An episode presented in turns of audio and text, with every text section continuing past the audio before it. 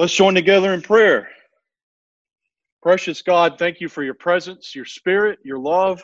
Thank you for the many varying ways that we can celebrate you outside in the beautiful California weather or at home on our computers.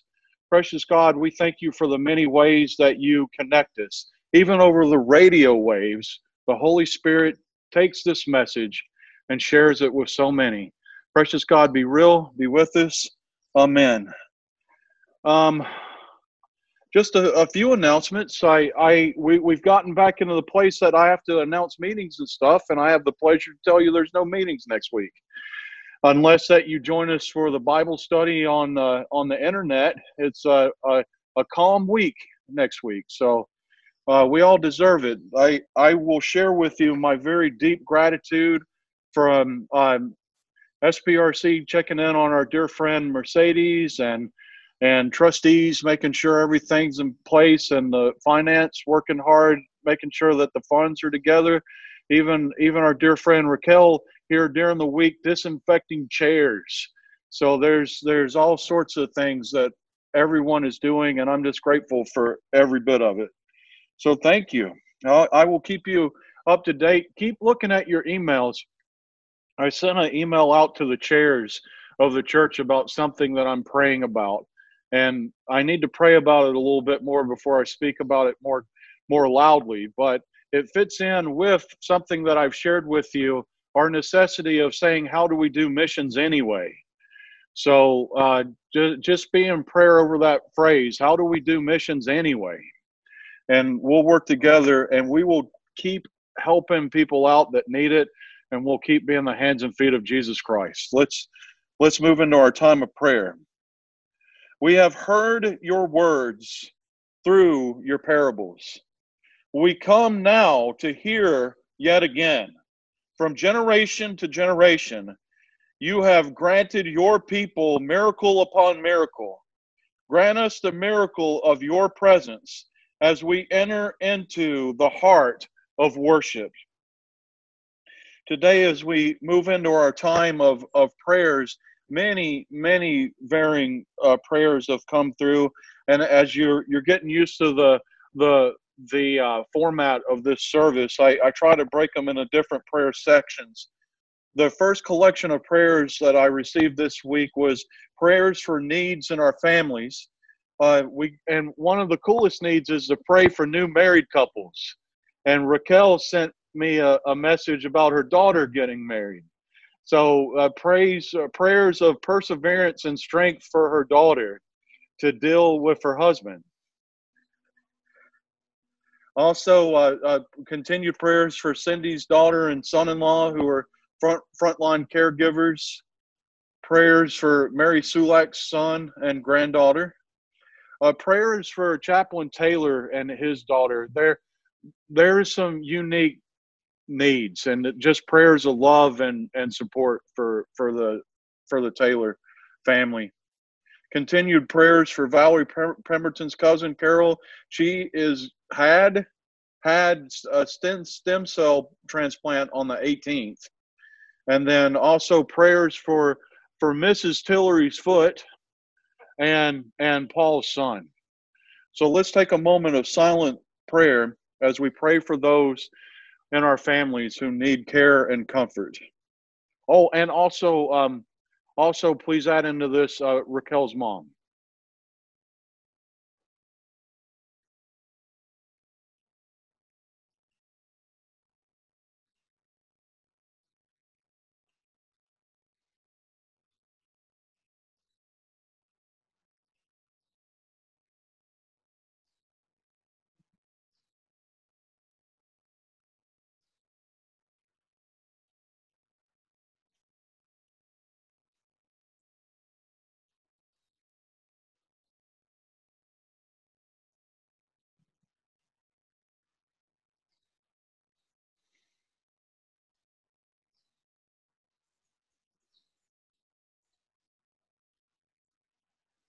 Lord, in your mercy, hear our prayers.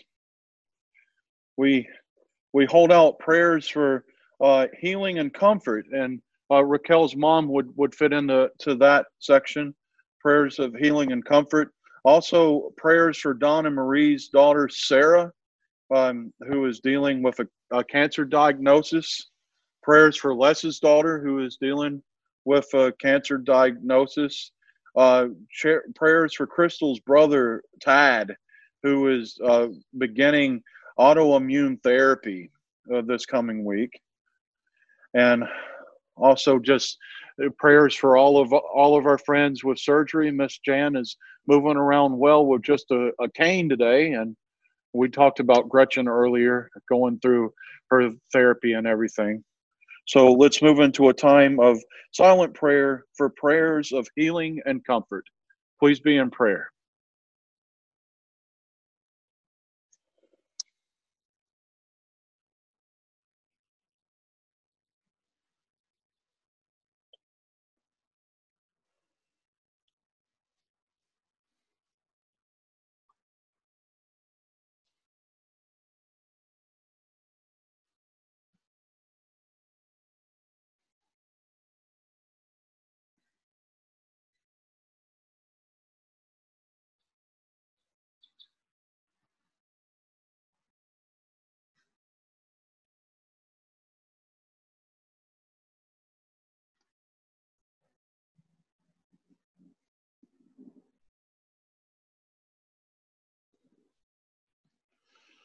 Lord, in your mercy, hear our prayers.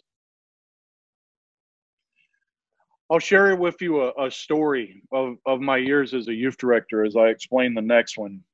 When when we used to have youth group uh, going through the years, there was always these kids that were quiet. They were quiet through the whole time together, and it was like pulling teeth to get them to share. And I tried to figure out some ways to get them to share anything, just to, to speak at all during the youth group meetings. And one of the things that I taught them, especially during prayer time, is the power of the Holy Spirit. And my favorite promise of the Holy Spirit is that the Holy Spirit has the ability to transform our moans and our groans into words of prayer to God. So I, I taught them this practice of unspoken prayers because I, I didn't want them to not say anything. So we'd get the prayer time, and some kid would pray about their grades, some kid would pray about their boyfriend breaking up with them, and then there would be one kid that would say unspoken.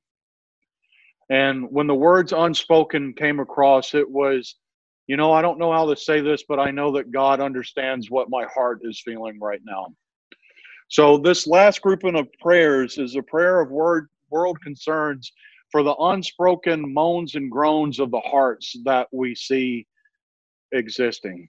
We see them exist through outbursts. We see them exist through people crying. If if you're on Facebook, we see them exist through people uh, ranting against the world on social media. We we see it, but we don't know always know how to voice it or to make the words form what we're actually feeling. So this this moment of of prayer. Say a very special prayer for the unspoken requests that exist please be in a place of prayer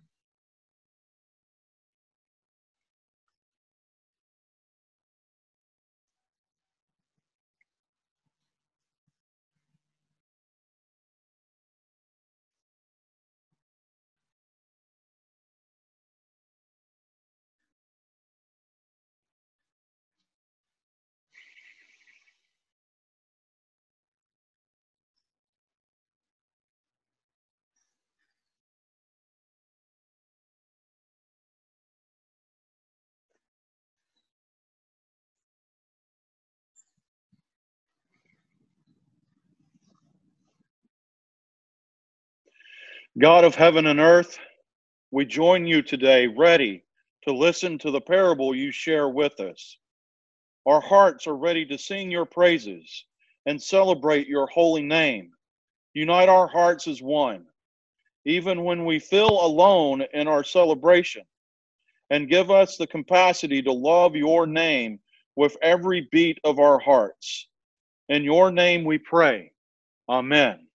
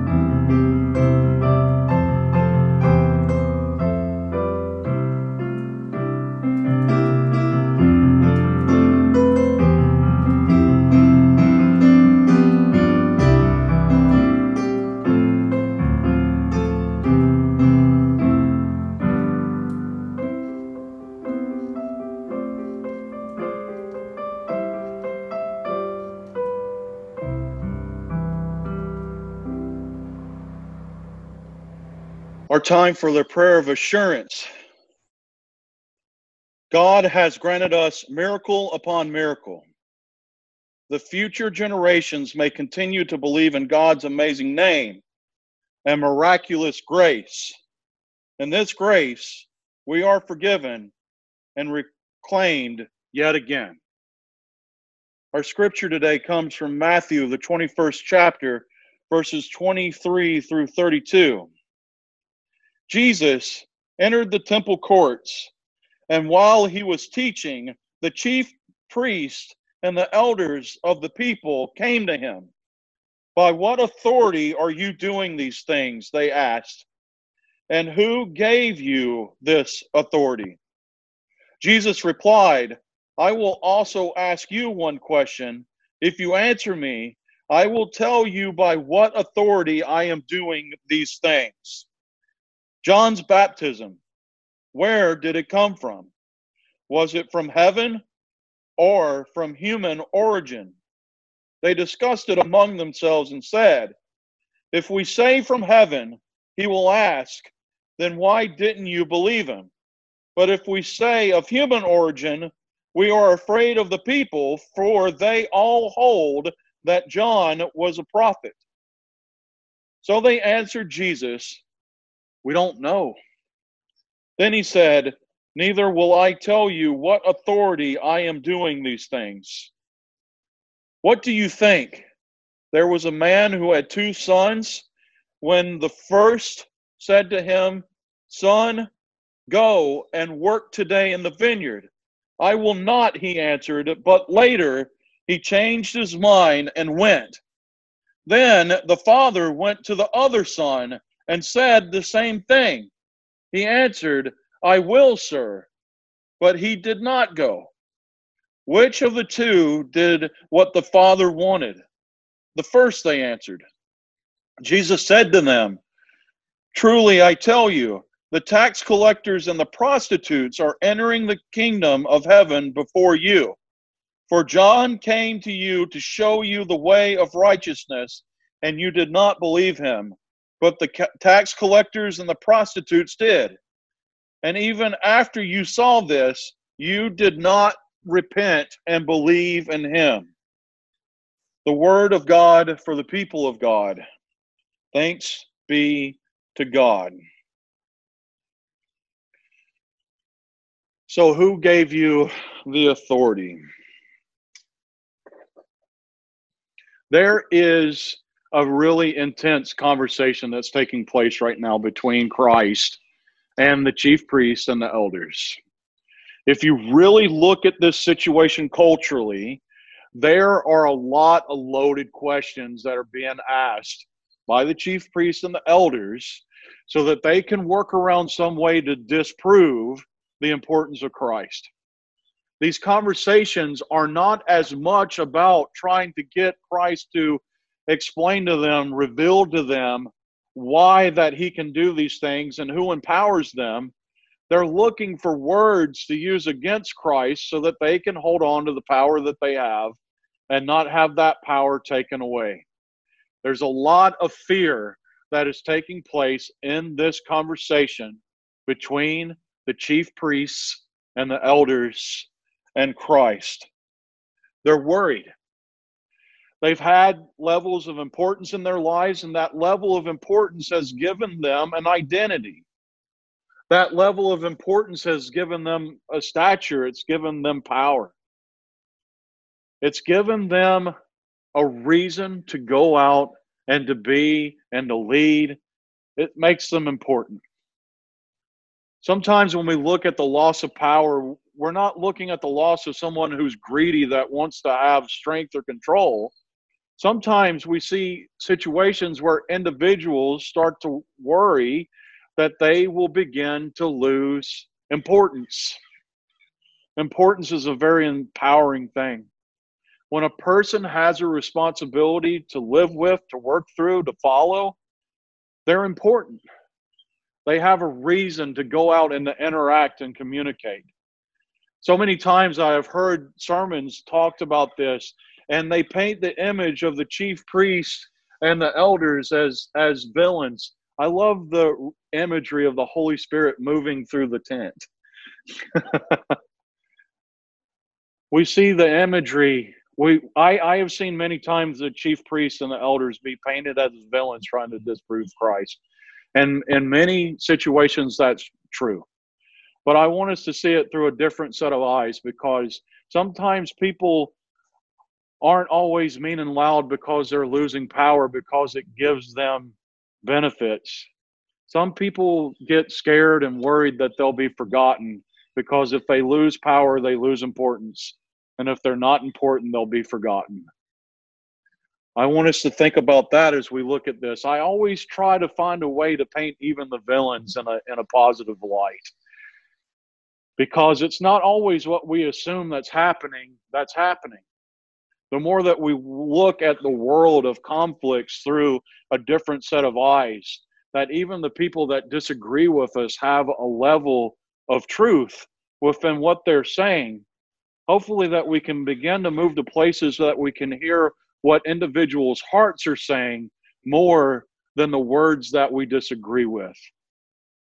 Today, as we look at these questions from the chief priests and the elders, yes, many of them are profiting quite well from their power. Yes, many of them have strength to make decisions that they don't want to use. And there may be some who have identities, who have a place of importance, and they just don't want to be forgotten as everything is beginning to change. I want us to look at the, the first prayer idea. It's the places of fear of the loss of importance and the places that we need to share that importance. Christ is beginning to reshape where to look for leadership. Christ is beginning to reshape where to look for power. Power is not something that's created by human hands, it's created by God through the acts of grace through Jesus Christ. And as Christ begins to have this conversation with these leaders to reshape where that we see the source of importance, we also hear Christ talking to these same people in later conversations, talking about what it means to be a part of the entire body, talking about what it means to be the hands and feet of Jesus Christ. And as in this conversation, Christ is shifting away the importance that they're trying to hold on to.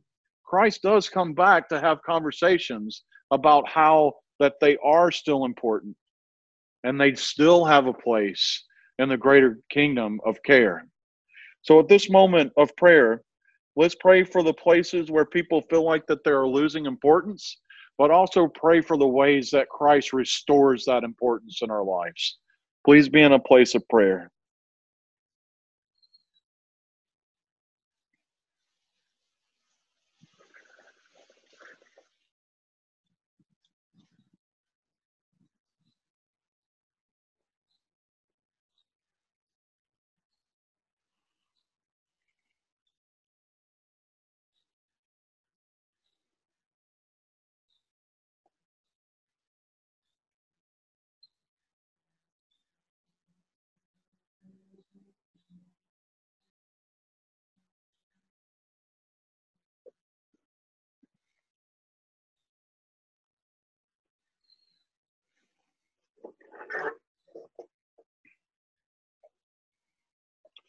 Lord, in your mercy, hear our prayers.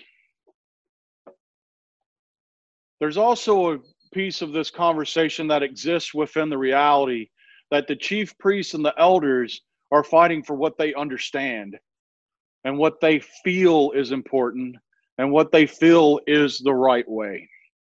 There's this challenge when Christ comes into the world, Christ overturns even our own personal expectations.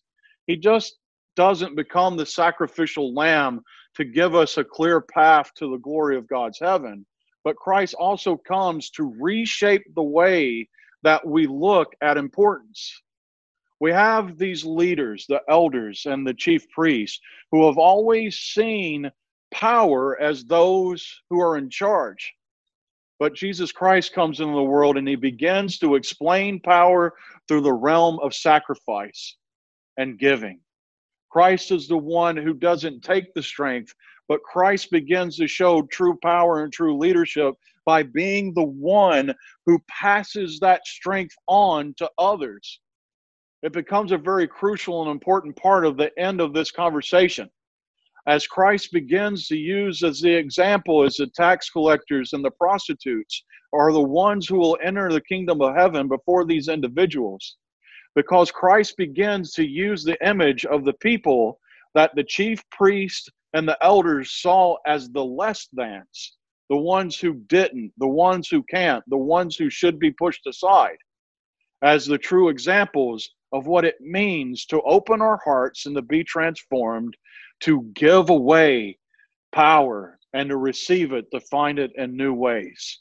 Christ is trying to change the chief priests and the elders' expectations of what power truly is so that he can shift everything around and become the one who goes to the weak and the lost and empowers them to be the hands and feet of salvation. At this time, let's take a moment to pray for the places that we have to set aside what we understand so that we can see what God is trying to reveal to us. Please be in a moment of prayer.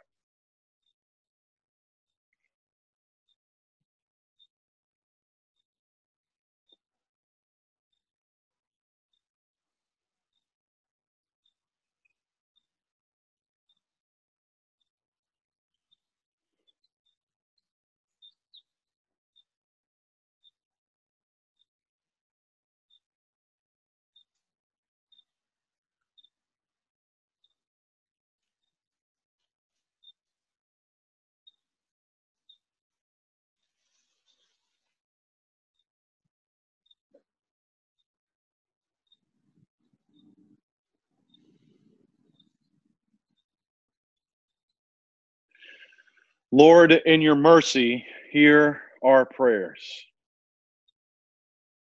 Here's the real challenge that Christ is trying to reveal. Everything that the elders and the chief priests had was given to them by earthly means. There was someone who had power who passed that power on to them to lead, to guide, and to direct. Everything was of an earthly basis in their empowerment. Jesus Christ asked this question about John the Baptist to begin to challenge him to look at where the true source of strength and salvation comes from. When that he asked the question about John the Baptist, the only thing that people knew about John the Baptist was that he was the weird, unclean, smelly guy that ate locusts and came out of the woods and screamed at people. But when Christ asked, Where does he get that strength? They don't have that it came from Caesar. They don't have that it came from the Senate. They don't have that it came from the rulers of the kings.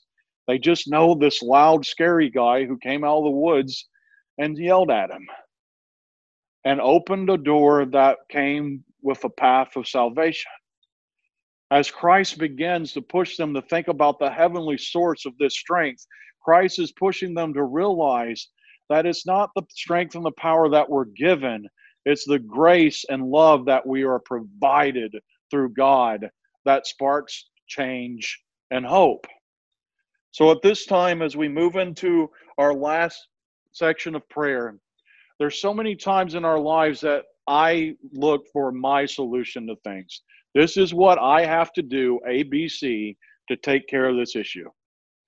And sometimes there are issues that come along that I don't have an ABC source. And I literally have to have that moment where I let go and let God. And when we get to that moment of letting go and letting God, we stop trying to apply our earthly understanding of a solution and we let God take over to open doors that we never dreamed of before. Hold that in your prayer as our last prayer for this sermon.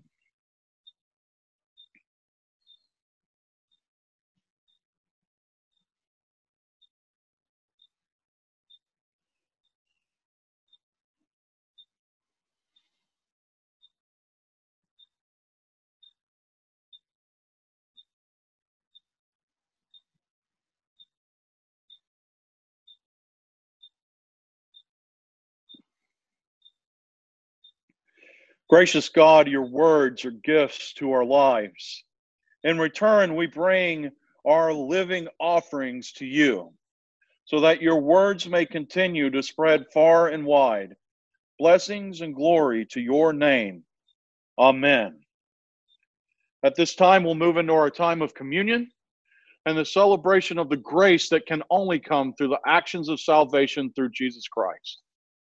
We cannot produce an earthly answer to what Jesus Christ has done. Through our actions of justifying grace in our Wesleyan tradition, we proclaim that Jesus Christ has sparked something to happen, and the only thing that we can do is to reach out and respond to it. We can't produce it on our own. It's only produced by the love of Christ. And we have the opportunity to respond to that grace. Today, as we practice these gifts of bread and cup, we celebrate what only Jesus Christ could do. On the night in which that Christ gave himself up for us, he took the bread and he held up the bread and he shared it with those around him and said, Take, eat, this is my body, which is given for you. As often as you eat it, do it in remembrance of me. On that evening, he also took up the cup. He raised up the cup and he passed it to those around him and said, Drink from this, all of you. This is the cup of my covenant with you, unending through all time. So today, through these gifts of bread and cup, we celebrate the gifts of Jesus Christ and we proclaim the mystery of faith. Christ has died, Christ is risen, Christ will come again. Please celebrate the gifts of Jesus Christ.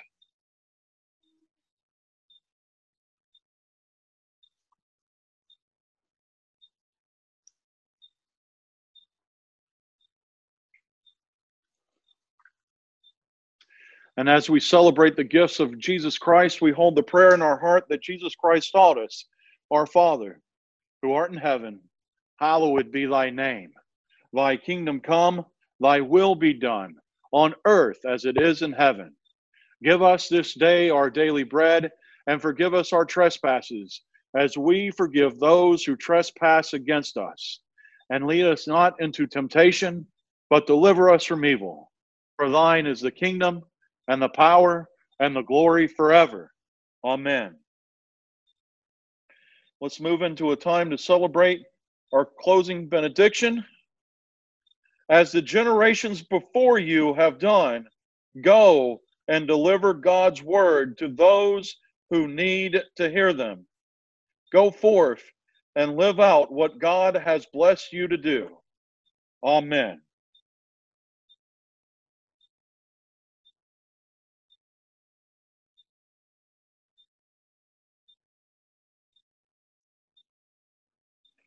Well, it's going to be cool